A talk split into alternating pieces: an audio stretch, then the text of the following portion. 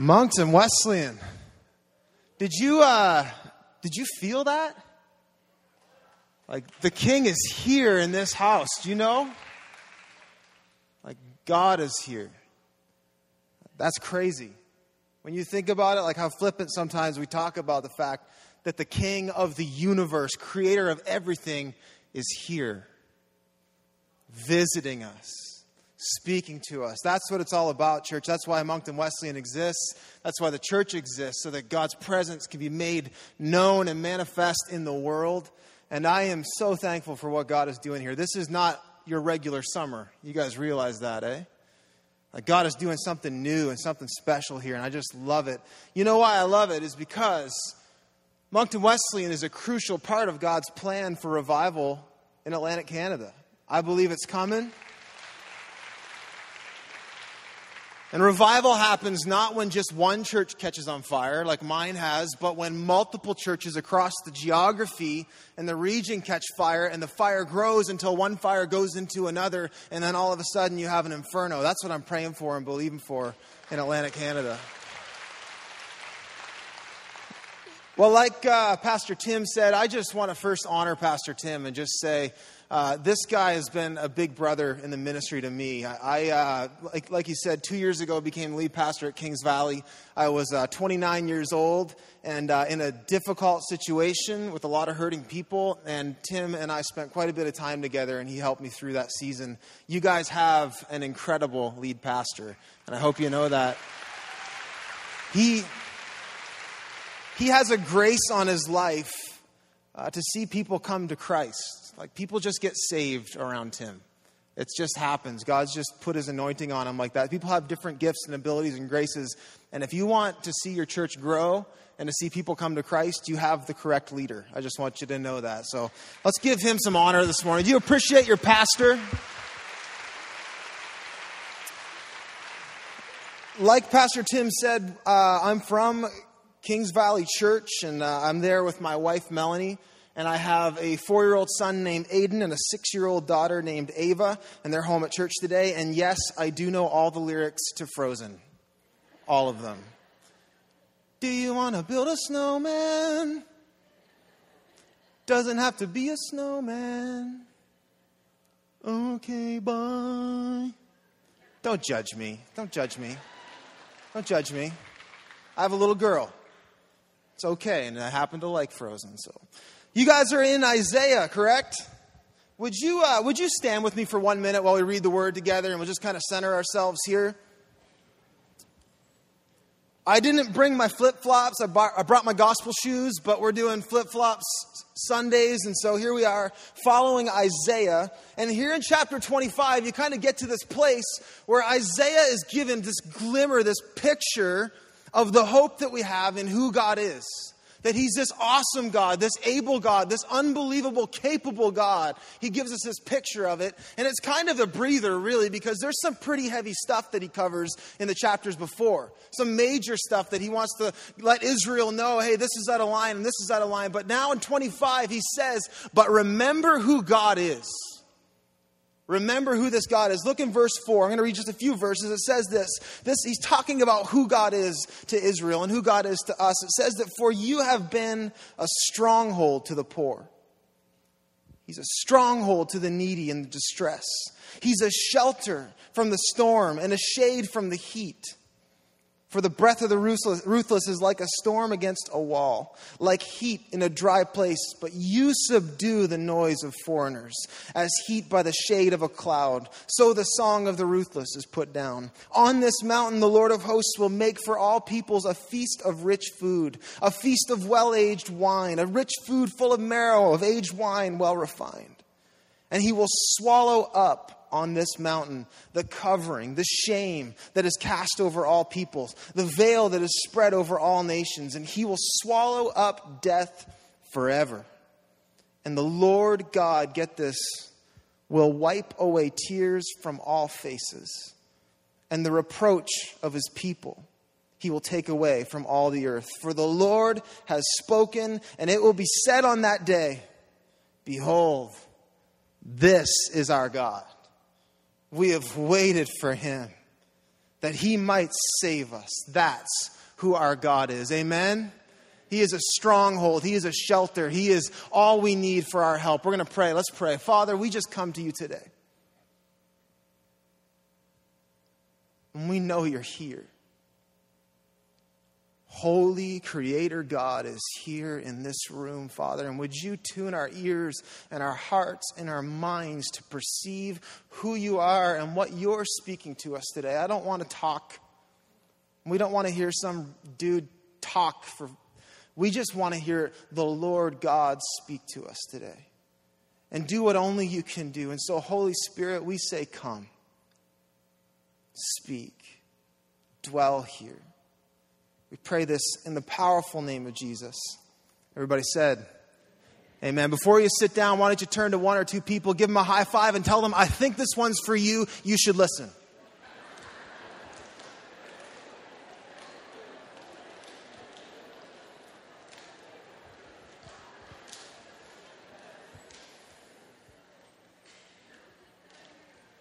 Do we have any homeowners in the house? Any homeowners? I ventured out into home ownership a couple of years ago and I found something to be true about owning a home. Owning a home basically is this endless adventure of issue after issue and thing after thing and break after break that you need to fix. Correct? Constant maintenance, constant issues. Now, if you were to come to my house in Quispamsis and you were to pull up beside the road, you'd see my little greenhouse and it would look all right from the curb decent curb appeal, you'd think, yeah, that house is well together. But don't be deceived. If you were to knock on my door and come in the entryway and my wife knew you were coming, it would probably still be together. And you'd walk in and you'd see a family area and an eating area that was, that was together, but there would be doors that were closed.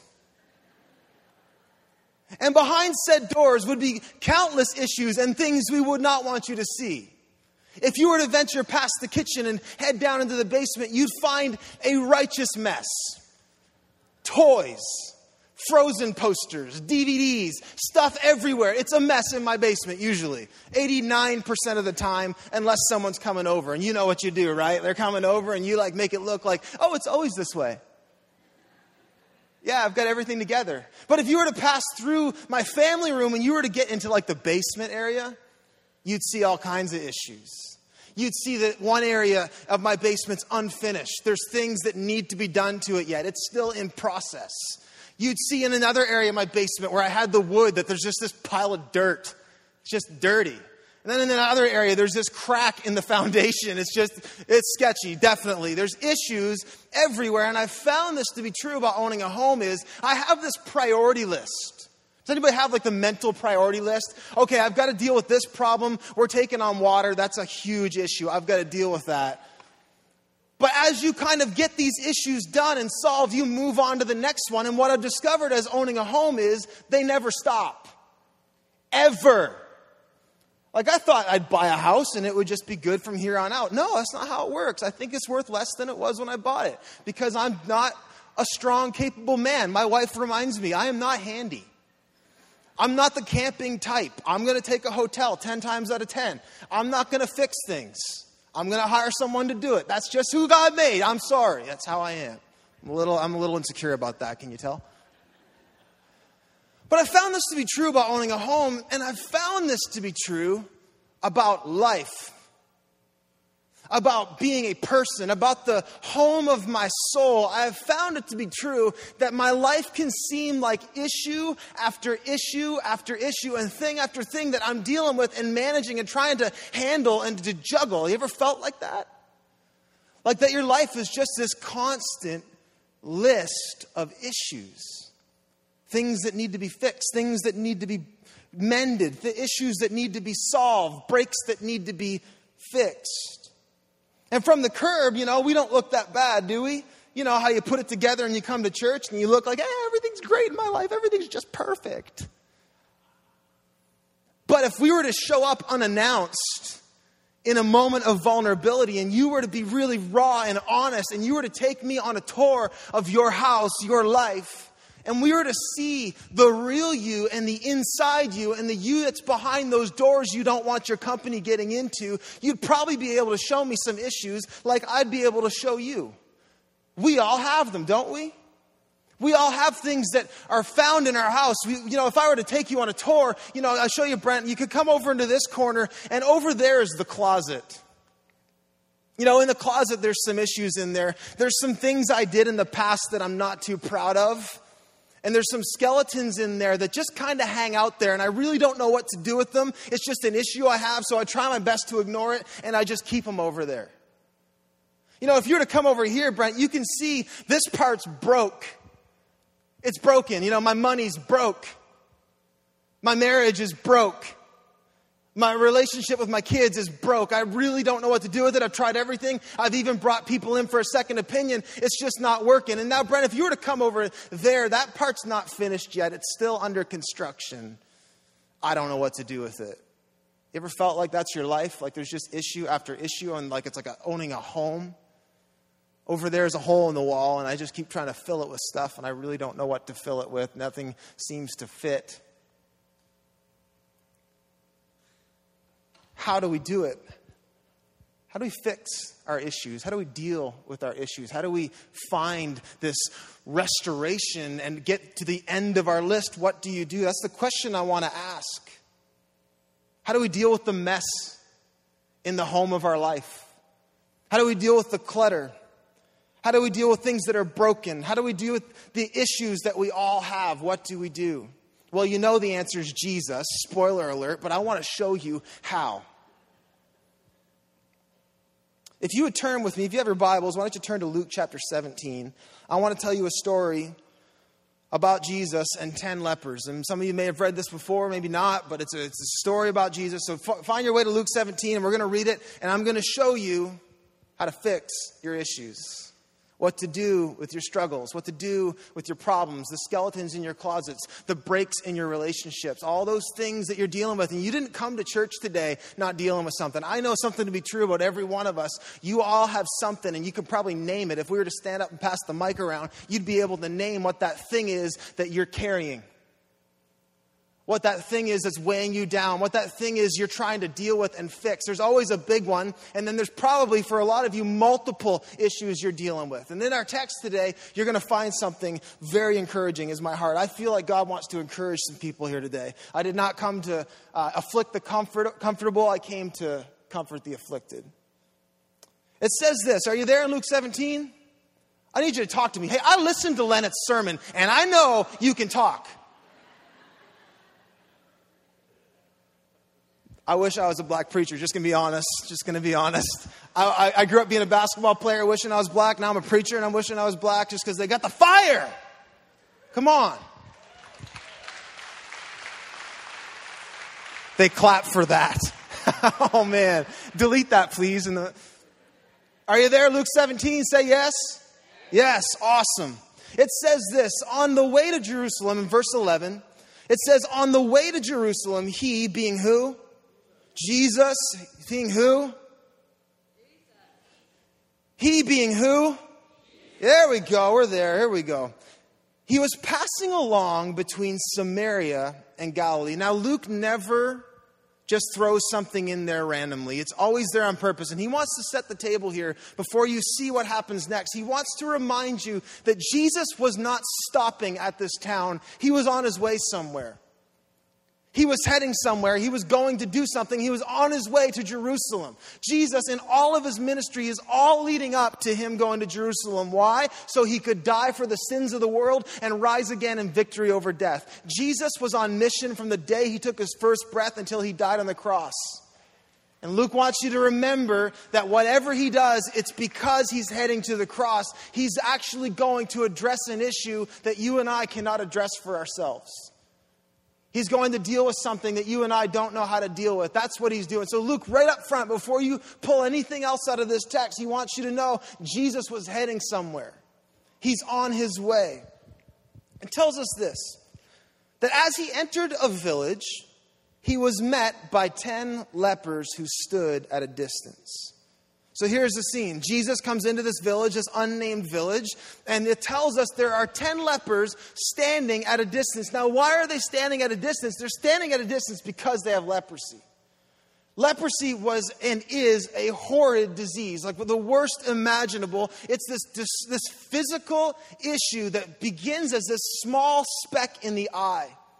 It's this contagious thing that you catch, and it begins as a speck in the eye, but it begins to grow from there. And it begins to go from the eye out onto the body. And it begins to make the body kind of pale and swollen. And then the paleness turns into white spots. And then the white spots turns into red, red welts and cracked skin. It's a brutal disease. And the reason that they're, they're standing at a distance from Jesus is because legally they had to be 50 yards away from anyone who was not contaminated with leprosy.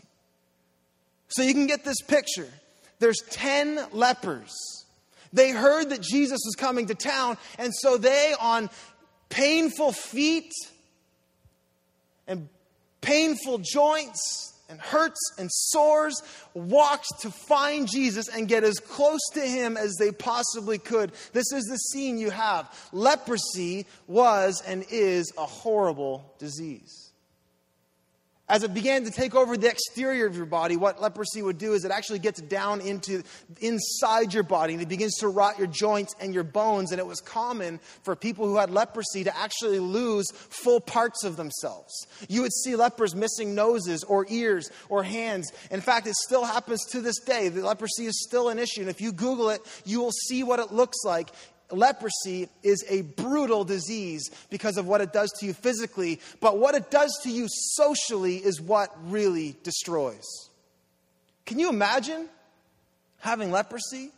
And just like the small issue in the physical grew and became a bigger and bigger issue, so it did in their relationships. Can you imagine a man who finds out he has leprosy? All of a sudden, he can no longer hug and kiss his wife or tuck his kids into bed. As the leprosy grows, so does the distance between him and his family. Leprosy is this issue that just grows and grows and it gets into every area of your life. That's what it meant to have leprosy. These people didn't just lose limbs and appendages, they lost relationships. And so here are 10 people who were completely cut off from their families, their friends, their jobs, everything. Like, talk about a huge problem. I can't think of a bigger one. Most sicknesses you can at least do with your family, this one you can't. This one you're alone. That's why there were 10 of them together. That was their family. It tells us 10 lepers stand at a distance, broken and cut off. They were untouchable.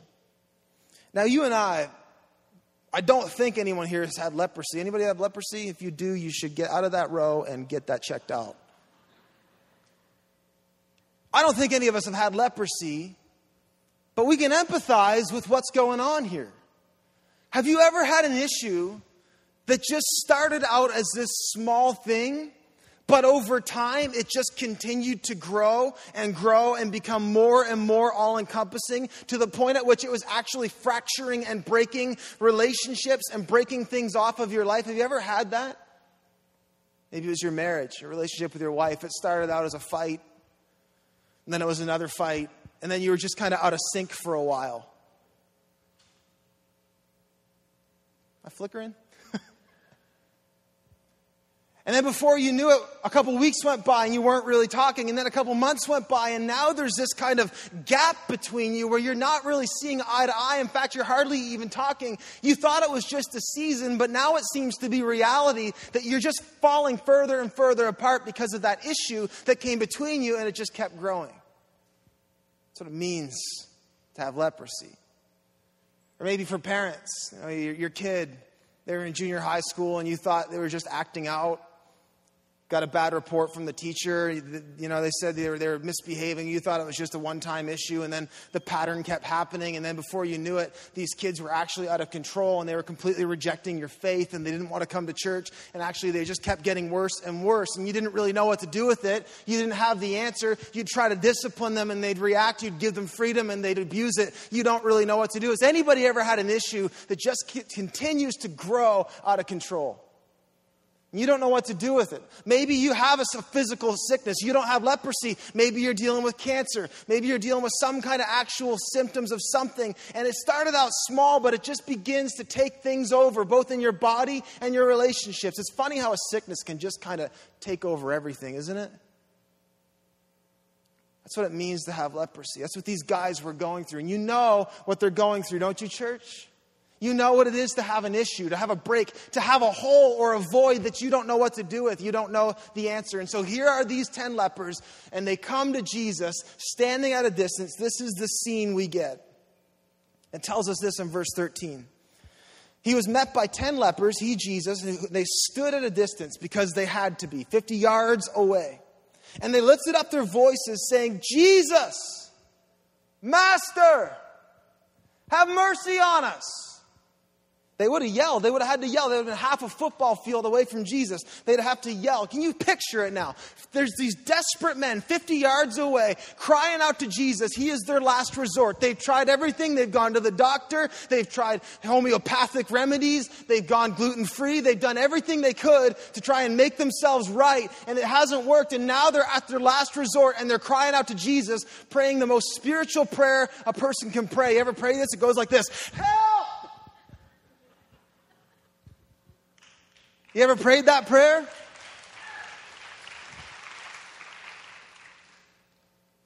When you really have nothing else to say, nothing left to go, nowhere else to turn to, and you just cry out to God, help. It's like the Jesus take the wheel prayer. I'm not going to sing that for you. I do know the words. Don't, don't, don't test me. But you ever been there?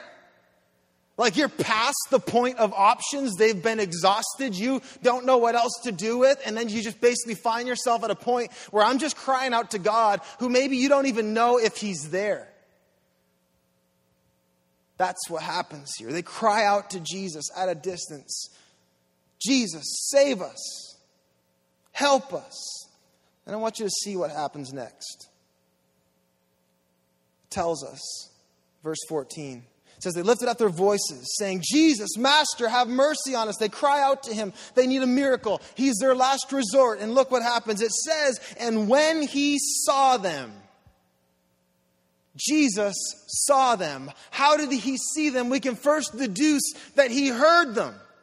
That he was walking along and Jesus heard them cry out to him. How many people take comfort knowing that Jesus always hears you pray? Always. There is not a prayer you utter or yell or mutter or squeak out that he does not hear. This is a Bible gospel truth. Our God is a God who hears the cries of the oppressed. And some of you here today have been praying for things and you're wondering, does he even hear me? I have it on good authority to tell you today God hears you. He hears every prayer, He hears your thoughts, He hears your feelings, He knows what you're saying and praying says Jesus hears them.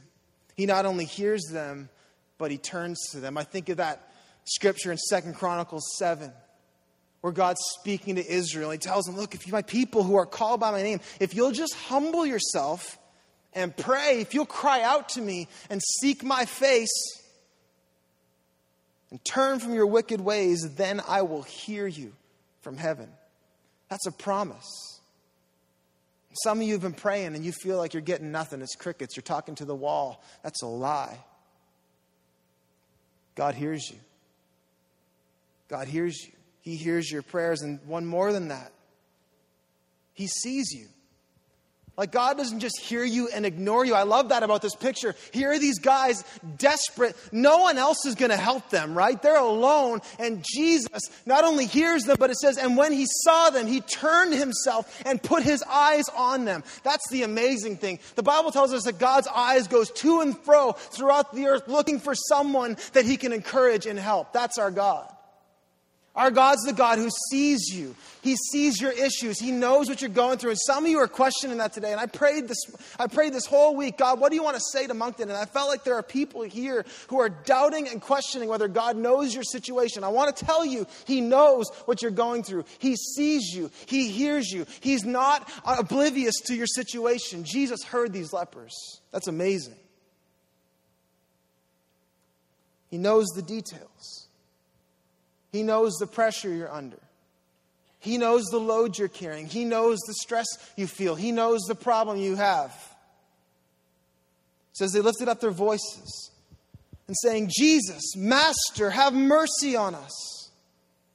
And when he saw them, he turned and then he responds. He said to them, Go show yourself to the priests. Go show yourself to the priest. God doesn't always just hear you, he doesn't only see you, God always responds. God always responds. Sometimes, though, he responds in ways that are counterintuitive. Like, can you imagine how confusing this would have been for these lepers? I mean, the stories had been circulating. These guys knew that Jesus himself had healed lepers before. Like, we're in Luke 17, we're like three quarters of the way through the story. These guys knew that Jesus could heal leprosy. In fact, they knew that he had personally touched lepers and they were healed instantly. They knew the stories. They knew that, that Jesus could actually dial in long range healing. Like for Jairus. Remember that one? Hey, you don't even need to come to my house. I know who you are. You can just say the word and, my, and they'll be healed. These lepers knew that. They knew the stories, and then they get this instruction from Jesus saying, Okay, I hear you. I see you. I'll help you. Go show yourselves to the priest. Can you imagine how you'd feel? Like, think about these lepers. They would have had to walk, probably some of them missing feet. The pain they would have had to endure just getting there to where Jesus could see and hear them. And then Jesus says, Your journey's not done yet. You need to walk a little further. Go show yourselves to the priest. You see, sometimes God gives you a response and God will answer your prayers in ways that seem counterintuitive. And I think a lot of the time, He'll tell us what we need to do, and we'll hear Him, and then we'll just do one of these. I don't want to do that. I want you to snap your fingers and dial one in for me. I don't want to have to do what you're asking me to do. How many times, though, has God told you what to do, and He said healing is that way? If you just walk that way, if you just take this walk, go show yourselves to the priest. How many times have you known what you're supposed to do and it didn't make sense to you, so you didn't even get on the path at all?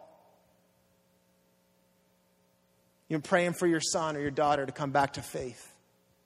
You want them to value Christ, and you know that God's remedy, this diagnosis is hey, parent, hey, dad, make sure that Christ and church is a priority and that you're not skipping church four times out of five to go to hockey, but you don't want to listen to that. He's told you what to do. Sometimes it seems counterintuitive. You've been praying for your, your finances to come in order. You just can't seem to get ahead. But God's told you, you know what? You give me my first. You tithe, you give, and I will bless you. That's how it's going to work. But you don't think that works. Why would you do that? That's counterintuitive. This doesn't make sense, God. See, a lot of the time, God answers us in a way that we're not hearing and we don't want to hear. Sometimes healing is that way. Sometimes you've got to walk. He says, Go show yourselves to the priests. Sometimes God answers us and we just don't like the answer. Sometimes the path of healing makes no sense.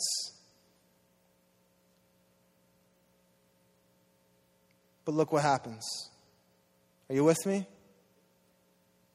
It says, And when he saw them, he said, Go show yourselves to the priests.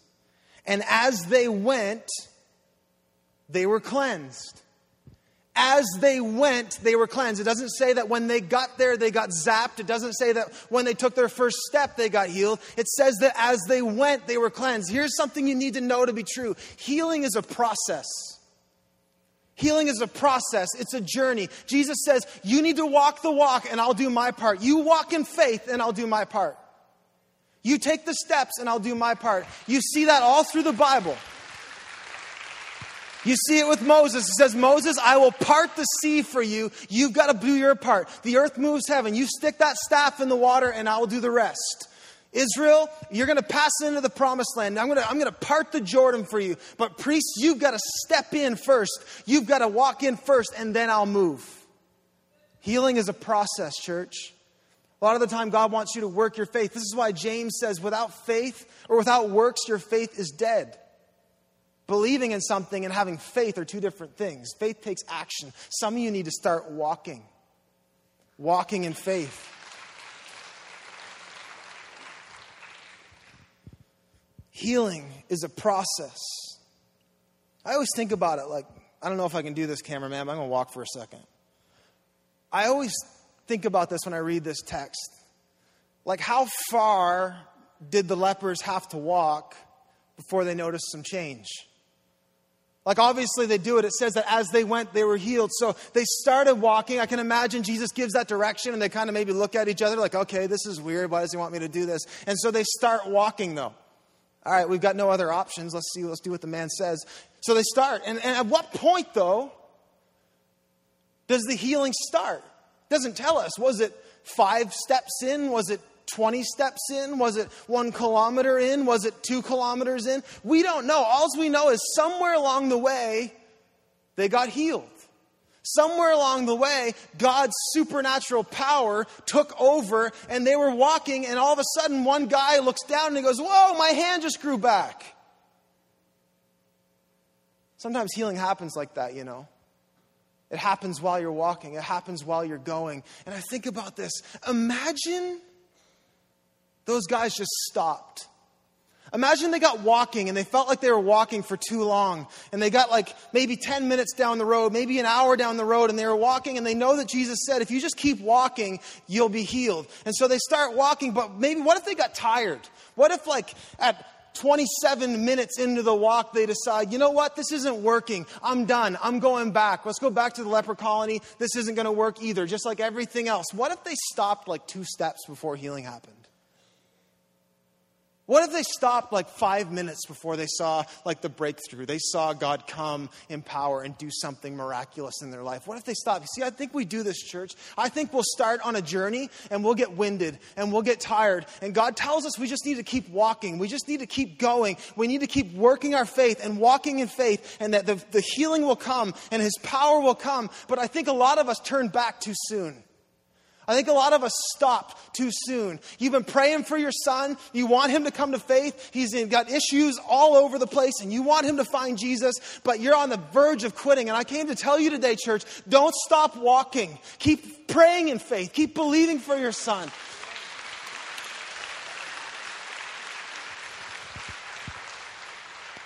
Some of you are fighting actual physical issues. Some of you have physical issues, actual cancer, actual real life physical issues, and you're on the verge of quitting praying for it. You're just going to say, you know what? It just is what it is, and we're done praying for it. I came to tell you, don't you quit. Don't you quit walking. Keep walking. Keep believing. Don't stop. You may be three steps away, or three days away, or three months away from seeing God move on your behalf and do something you can't do for yourself. Church, you got to keep walking. You got to keep going. You got to keep believing believing in faith. You got to keep believing in faith.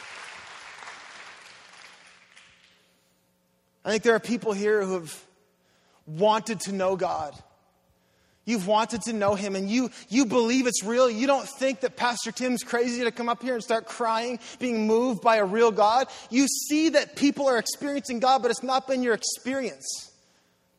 I think there are people here today that maybe today's the last day. They're like, you know what, God, you need to say something to me or I'm done. I want to tell you, man, keep walking. Keep going, keep coming, keep reading your Bible, keep getting connected. It will come, it will come. Healing is a process, church. I think God wants to awaken faith in you. I mean, Moncton Wesleyan, you're in a transition. And God's beginning already. You can see, you can see things changing, can't you? I want to tell you, keep walking. Like the best is ahead. The best days are coming. The best things are coming. You just keep walking in faith. Your job is to walk in faith. God's job is to provide the miracle.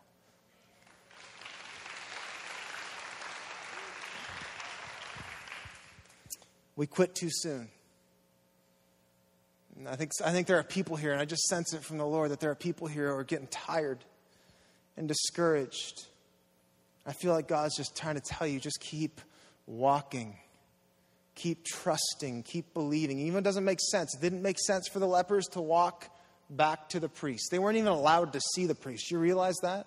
Like they were going against the grain of all common knowledge. It may not make sense what God's calling you to do, but if He's asking you to do it, do it. Keep going. Verse 15, it tells us that as they went, they were healed. This amazing thing happens. All 10 of them are healed. Like, uh, it'd be incredible. You, they probably were jumping for joy and hugging each other and thinking, and, and thinking, this is incredible, but it tells us something happened. This is where the story starts to kind of split into two paths. It says in verse 15, then one of them, when he saw that he was healed, turned back and praising God with a loud voice, he fell on his face at Jesus' feet, giving him thanks. So you see this one man out of the, out of the rest of the ten, of, there's nine who don't do this. Just one of them does this. He, he, you can picture it. They're all standing there in amazement, like, I can't believe that worked. But one of them says, You know what, guys? Uh, I got to go. I got to go. I got to go back to Jesus. And he heads back, and it tells us with a loud voice, he falls at his feet, and he's just overwhelmed and overcome with praise for who this Jesus is. He's just completely undone, like a picture of Isaiah 6, where Isaiah before God just falls down saying, Woe is me, I am undone. Look at you. You get this picture with the one. He does this, he comes back to Jesus. It tells us he was a Samaritan. Then Jesus answered, were not ten cleansed? Where are the nine? Was no one found to return and give praise except this foreigner? Now, there's some things going on here in the text. This is a picture of Israel and Samaria, and I don't want to get into that necessarily today. And if you were to stop reading here, you'd think that this text is actually about gratitude and being thankful for what God has done for you. And I think, church, we need to be better at that. We need better at counting our blessings and saying thank you for how amazing it is how God has been so good to us. I mean, we could be we could be dealing with what Iraq is dealing with. Like God has been so good to us. I take it for granted. But this is not this is not a story about gratitude. It's about faith. It's about faith that one man had and nine did not. Look what happens here. What was it about the one who realized something about Jesus that the other nine did not? Why did the one turn back and the other nine go about their business? Like the 10, all 10 of them shared in the same experience, correct? All 10 of them were lepers. They all dealt with the same issues. They, they were fighting with the same issues in their lives broken relationships, breaking down bodies. They had the same things going on, same experience. They came to Christ together. They cried out to Him together. They were all dealing with the same things. They all shared in their same faith to Jesus for their healing. They all believed him enough to walk and they made the journey and they were healed. They were all together at that point. They all shared in the healing. They were together, but here's the thing the one realized something the nine did not. Now, if you've got issues in your house, and you've got the big one, the big issue you're dealing with, what do you do when you've dealt with the big issue? What's the next thing you do? You start juggling and dealing and engaging with the next one, correct? Like it's like if you're in a boat and there are multiple holes, what you do is you plug the biggest hole first, correct? And then when that one gets plugged, you move on to the next one. That's what we do in life. And that's what nine of the lepers did. You can imagine the nine lepers had some issues to address. You know, leper number one, it'd been eight years since he'd seen his family. His kids don't even know him anymore. He doesn't even know how he's going to step in and be his dad, and so he de- be their dad, and so he decides I need to get at this. So he heads right home to try and start dealing with his family issues. Leper number two, he had medical bills just sky high, and so he had major debt issues that he needed to deal with, and so he's like, you know what, I got to get a job today, or I'm going to go to jail. Leper number three hadn't seen his wife in some time, heard she got a new girl, new boyfriend, and so he's going to try to get back in there and to try to straighten things out. You see, one by one, these guys start dealing with their issues just like you do. We do this, don't we, church? Like we deal with our issues in systematic order, and that's what these guys did, but one of them did not. Do you know what the one did? The one realized something about Jesus that the other nine didn't. You see, for the other nine, Jesus was a means to an end. Jesus had the ability and he was able to deal with the leprosy issue, but for the rest of their issues, they were deciding to handle them on their own. But for the one, he realized that Jesus wasn't just a means to an end, Jesus is the end himself. He realized that if I go back to Jesus, he is the answer for every other issue I have.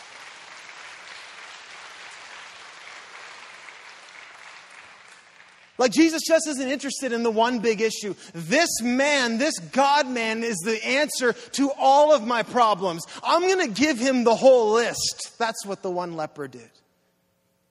He said, You, you, you, you can handle everything. I'm falling at your feet in praise because you are God and you can deal with all my issues. Yeah, I got some family things, but Jesus, I'm going to trust you to help me navigate them. Yup, I've got some bills, I've got some issues I got to deal with, but I'm going to trust you. I mean, you did help me with the leprosy thing. You can help me with everything else. That's who Jesus is. The one realized the magnitude of who Jesus was. For the one, Jesus was the solution to all of his problems. Jesus was the answer to all of his issues, to his brokenness, to the mess he's made, to his shame, for, to, for his future, for his past, his fears, his hurts, all of it. Jesus, the whole thing. Then we find something happens here. Verse 18, Jesus says, was no one found to come and give praise except this foreigner? And then he said to him, Rise and go your way. Your faith has made you well. Some of you have like the KJV or the New King James that says, Your faith has made you whole. Did you know that Jesus wants to fill all the breaks all the holes, all the voids, all the closets, all the issues in your life. Jesus is the answer to all of them. I don't think we see Jesus as big enough in our minds. I think we think Jesus can only handle one issue at a time. That's not my Jesus. Jesus is big enough and able to be placed in every issue. Like if your basement was falling apart and you were looking at all the issues, you know what? Over here, I have a broken relationship. That looks like a job for Jesus. Over here, my family's falling apart, but that looks like a job for Jesus. Over here, I can't seem to get things straight, but that looks like a job for Jesus. That's who Jesus is, church. Jesus is the answer to all your issues. And I'm not saying he's going to magically do everything that you think he's going to do. That's not the promise. The promise, though, is Jesus is enough and that he's able. And so I don't know what issues you're dealing with and you're carrying today, but I want to tell you and I want to implore you that Christ is the answer. That Jesus doesn't want to just heal one issue, he wants to make you whole. He wants to fill the void. He wants to satisfy you. He wants to give you peace. He wants to give you purpose. He wants to give purpose to that room in your soul you don't know what to do with. That's Jesus. The one realized Jesus is the end. He's the end of my fear. He's the end of my failure. He's the end of my shame. He's the end of my despair. He's the end of my addictions. He's the end of my hatred. All the things that rot my soul, that leprosy of the soul, and the things that crack and leak and are broken in my life, Jesus is the answer to it. And He's the beginning of being filled and fixed and made whole, the beginning of peace and joy and life and satisfaction and forgiveness and righteousness. The one knew that he'd found Jesus and he was never letting go. It's this picture. I want you to do inventory for a second. Are you trusting Jesus with everything? I mean, I know, you, I know you got the big ones and it's obvious. Are you trusting him with that? But I'm saying everything. Do you know Jesus cares about the little issues in your life too? Like, Jesus isn't just concerned, God help the, the people in Iraq that are going through those things. He's concerned with the things that you're struggling with and dealing with too. I think a lot of the time we play the waiting game. We say, well, Jesus can only really handle the Iraq issue, He can't handle my little things. That's not true. He's enough. He is everything. I love the book of Colossians, one of my favorite books, because it's so like Christocentric. The whole first, first and second chapter are just like Jesus is. And then it kind of comes to this climactic point in, in chapter three, and it says this Paul says this to the Colossians Look, I need you to know this, that Christ is all, and he is in all. Like he's everything in everything. That's who he needs to be for you. He needs to be your everything and in your everything. Jesus is invited to all of your life, not just a fragment of your time or a piece of your affections, the whole thing. Some Jesus over here and Jesus over here. That's who he is. Christ is all and in all. He is the who. He is the who you're looking for. He is the when your fears are over. He is the where you can go for comfort and solace and escape. He is where you're going. He is the destination. He's the what you can do to fix it. He is the why you can have eternal life. He is all and He is in all and He is able to heal and fix every broken and cracked area in your life, church. I need you to hear it. The holes in Jesus' hands tell me that my past has been fulfilled. The hole in the, city of Jerusalem, the empty tomb, tells me my future is secure. And the hole in my heart has been filled to overflowing. I love that picture in Psalm 23 where, where, where David says, My cup overflows. Like you prepare a table for me in the presence of my enemies with all of the issues I'm facing. They're staring me down. They're looking at me. They're overcoming me. But you, Jesus, are enough. I stand here before him and my cup overflows. Christ is all and in all. He's the Alpha and Omega. He's the beginning and the end, the first and the last. He's the final amen, and He's the firstborn of all creation. He is the creator and the fulfiller. He is a deliverer. He is Father. He is God. He is the good shepherd, the great I am. I could go all day. He is the hope of glory. He is the image of the invisible God. He has transferred us from darkness into light. He is salvation. He is the resurrection and the life. He's the bread of life. He's the supreme sacrifice. He is peace. He is joy. He is love. He is healing. He is forgiveness. He is all that you need, church. All that you need.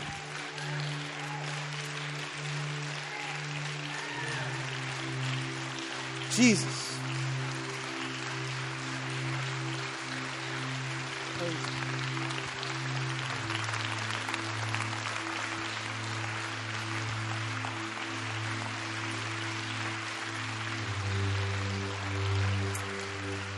Uh, I want to ask you. I, I don't. I just might as well just stay standing. I'm going to wrap up and we're going to worship and pray. But I don't know you intimately like I know my church, and I don't know all the issues you're facing, but I know you're humans. You're people like me, and you're people like my people. And as I prayed and I said, God, I don't, I don't want to just roll in there and just preach some random message. I don't want to spin through my Rolodex and say that one. God, I want you to speak and encourage your people. And I felt like the Lord was saying, there are people here today, although God's been stirring your heart, you're carrying a burden. Like the weight of some issue that you don't know how to deal with is weighing down on your shoulders. And I felt like God bringing that scripture in Peter to my mind where it says, Cast all your cares upon him, for he cares for you. Like he's not blind to your situation. You've got to hear me. He's not deaf to your prayers. He hears you. He wants you in faith to walk in it and to give it to him and say, I don't know how it's going to happen. I don't know when I'm going to be restored. I don't know when healing is going to happen. I just know I'm trusting him. I'm going to choose to trust him. And I prayed and I asked God and I said, God, what do you want to do? And I, felt, I had a picture that there would be people here who are dealing with their own issues. There are physical issues. There are people dealing with sickness. There are people dealing with purpose. You don't know what your purpose is, and you're trying to find it, and you, so you just keep walking. There are people here with broken relationships. There are parents here today who are praying for a child, wanting so bad for them to come back. I don't know what your issue is. I, I can't name it, but God knows. And I felt like God wants to tell you today to keep walking, keep trusting, keep believing in Him. Cast your cares on Him, cast your burdens on Him. No one needs to leave these doors feeling like the weight of the world is on your shoulders. You know what? You'll get crushed, but Jesus is able to carry it. And I want.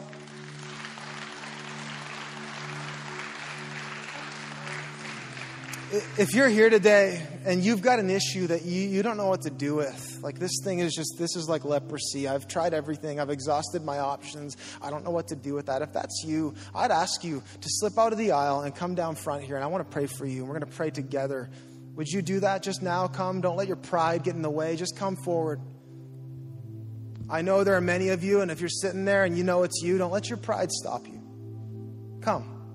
We're going to pray together. And I just believe God's going to brush some shoulders off. There's weight on people that God does not want you to carry. I'm not saying that He's going to snap His fingers and He's going to fix everything in a moment. I am saying that by the Holy Spirit, He will deposit in your heart and your soul some peace and the fact that He is with you and He sees you and He will give you the strength to keep taking steps every day, step by step. His grace is sufficient.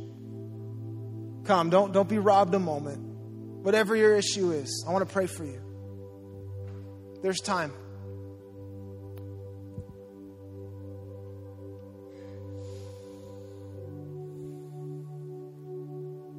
Maybe you walking from your seat to the front is you telling Jesus, I don't know what to do with this. I need you. This is a job that only you can handle. Maybe that's what that is. Maybe your journey begins with you getting out of your seat and coming down.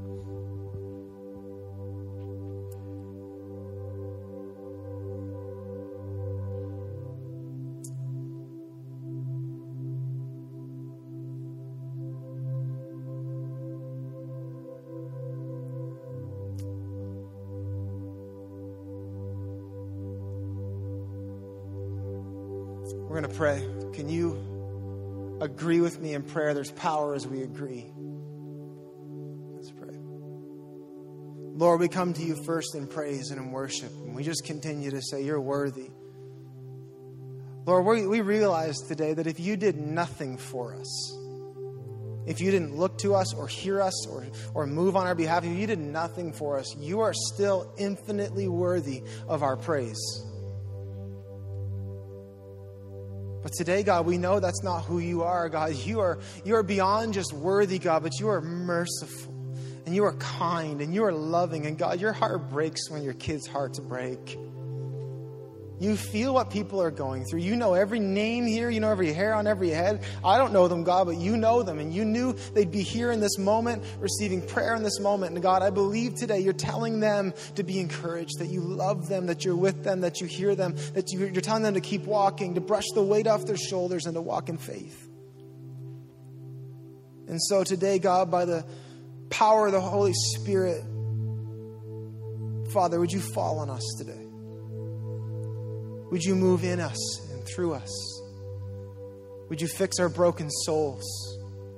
Would you mend our warped minds? Would you massage our weary hearts? And give us faith and strength for today, God. God, I pray for the one here today who's, who's got physical issues, Lord. I, in Jesus' name, we believe healing, God. We believe you are a healing God who in an instant can heal. And so today, in Jesus' name, I ask for that today, God. We ask for healing, for physical healing, that today is a day where it happens. We, we just agree together for physical healings that are represented here, God, for physical issues. God, we, we pray for families today, for families that are strained and broken. God, we ask for restoration in families, for healing in families, for you to fix families, God. fathers and sons, fathers and daughters, mothers and sons, mothers and daughters, brothers and sisters. God, we ask for restoration that only you can do. Lord, for the marriage that's here today, that there's just this gap growing between them. God, in Jesus' name, I pray by your Spirit that you would root out the enemy and you would draw husband and wife together in joy and restoration and peace, God. Would you be a healer and a fixer? You are able, God, and we believe that today. For the parent that's praying for the child, God, in Jesus' name, we ask that you would break through in their life, God. I pray in Jesus' name that you give mom and dad today some peace and some ability and some energy to trust you, God, with their plans, with your plans. You give them an ability to keep walking in faith. And God, for Moncton Wesleyan, can we just agree together, God? We walk in faith, knowing that this is your church, God, that the best days are yet to come here, Lord, that you are going to anoint this church, and that you are lighting this church on fire, that this church is a banner church, that this church is a flagship church that will lead the way in reviving Atlantic Canada, God. We, in Jesus' name, agree together that Atlantic Canada will not be any longer known as the place that everyone's leaving and all the good stuff's going, and that there's this haze and this cloud over. In Jesus' name, we ask your light to break through in the church. We ask God that you would raise up your church, God, to demonstrate what life looks like by people who have been redeemed by Christ and called into the kingdom, God. And that Moncton Wesleyan would look like a city growing within this city, God. And that people would come together in the name of Jesus and that the world would be changed, that the economy would be changed, that families would be changed, God. We give you glory. And today, God, in Jesus' name, we just place our problems in your able, nail scarred hands and we say, You are God, and we trust you, and we will keep walking. In the name of Jesus, everybody said.